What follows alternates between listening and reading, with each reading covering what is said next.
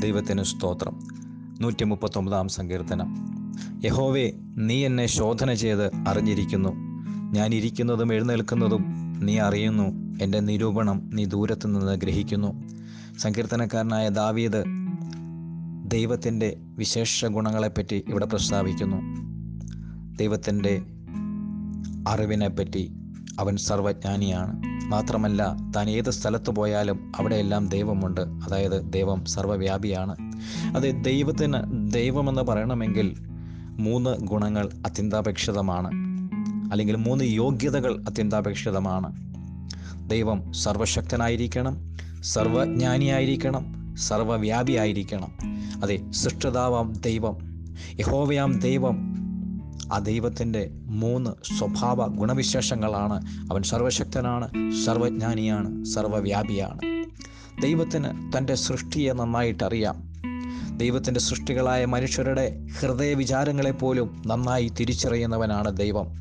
അതുകൊണ്ട് തന്നെയാണ് ശലോമൻ രാജാവ് പറഞ്ഞത് ഒന്ന് രാജാക്കന്മാർ എട്ടിന്റെ നാൽപ്പതിൽ ഇങ്ങനെ എഴുതിയിരിക്കുന്നു ദൈവമേ നീ മാത്രമല്ലോ സകല മനുഷ്യപുത്രന്മാരുടെയും ഹൃദയത്തെ അറിയുന്നത്. അത് ദൈവത്തിന് മാത്രമേ മറ്റുള്ളവരുടെ ഹൃദയത്തെ തിരിച്ചറിയുവാൻ കഴിയത്തുള്ളൂ. ഹൃദയത്തിലെ ചിന്തകളെ തിരിച്ചറിയുവാൻ കഴിയത്തുള്ളൂ. അതുകൊണ്ട് തന്നെയാണ് റോമാലേഖനം എട്ടിന്റെ ഇരുപത്തേഴിൽ ഇങ്ങനെ എഴുതിയിരിക്കുന്നത് ദൈവം ഹൃദയങ്ങളെ പരിശോധിക്കുന്നവനാണ്. നമ്മുടെ ഹൃദയമാണ് ദൈവം പരിശോധിക്കുന്നത്. നമ്മുടെ പ്രവൃത്തികളെക്കാൾ ഉപരി നമ്മുടെ അതിന്റെ പിന്നിലുള്ള ഉദ്ദേശത്തെ ദൈവം തിരിച്ചറിയുന്നവനാണ്.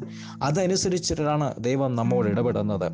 അതുകൊണ്ട് തന്നെയാണ് നം ഇങ്ങനെ പറ യേശു ഇങ്ങനെ പറഞ്ഞിരിക്കുന്നത്. മർക്കോസിന്റെ സുവിശേഷം ഏഴാം അധ്യായം അതിന്റെ ഇരുപത്തി ഒന്ന് മുതലുള്ള വാക്യങ്ങളിൽ യേശു പറയുന്നുണ്ട് മനുഷ്യരുടെ ഹൃദയത്തിൽ നിന്ന് പുറപ്പെടുന്നതാണ് മനുഷ്യനെ അശുദ്ധനാക്കുന്നത്. അതുകൊണ്ട് ഹൃദയത്തെ നാം വിശുദ്ധിയിൽ സൂക്ഷിക്കണം.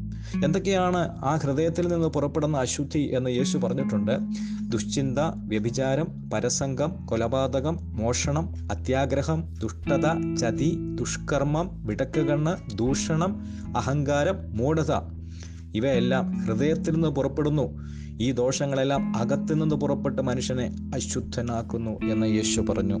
നോക്കുക നമ്മുടെ ഹൃദയത്തെ വിശുദ്ധിയിൽ സൂക്ഷിപ്പാൻ നമുക്ക് കഴിയുന്നുവെങ്കിൽ നല്ല മനുഷ്യരായി ദൈവമക്കളായി ജീവിപ്പാൻ നമുക്ക് കഴിയും. ദൈവം നമ്മെക്കുറിച്ച് ആഗ്രഹിക്കുന്നത് അതാണ്. യേശു ഈ ലോകത്തിൽ വന്ന് നമുക്ക് ഒരു നല്ല മാതൃക കാണിച്ചു തന്നു. എങ്ങനെയാണ് ഒരു വിശുദ്ധ ജീവിതം നയിക്കുവാൻ കഴിയുന്നത്? ഒരു വിശുദ്ധ ജീവിതത്തിന് അടിസ്ഥാനമായിരിക്കുന്നത് ഹൃദയത്തിന്റെ വിശുദ്ധിയാണ്. ഹൃദയത്തെ നാം വിശുദ്ധിയിൽ സൂക്ഷിക്കണം.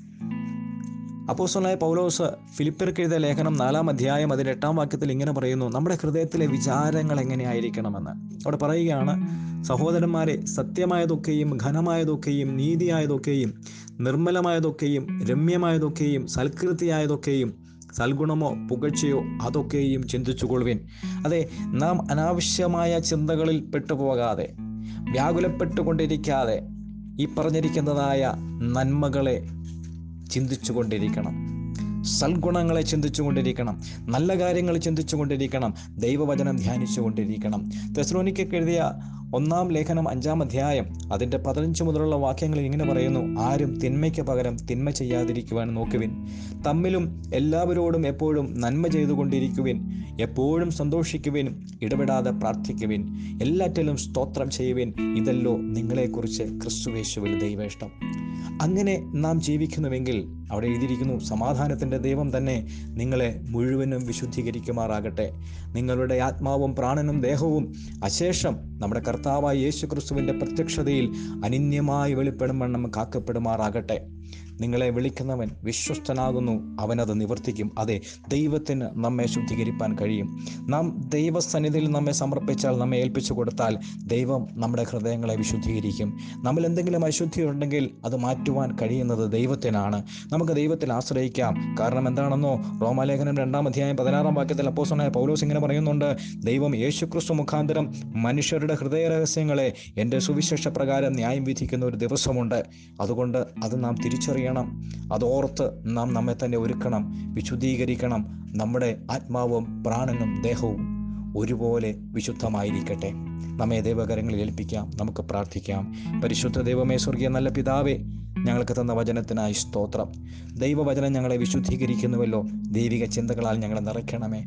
ഞങ്ങളുടെ ഹൃദയത്തിൽ നിന്ന് വിശുദ്ധി ഉരുവാകുവാൻ ഞങ്ങളുടെ പ്രവൃത്തികൾ വിശുദ്ധമായിരിക്കാൻ ഞങ്ങളെ സഹായിക്കണം.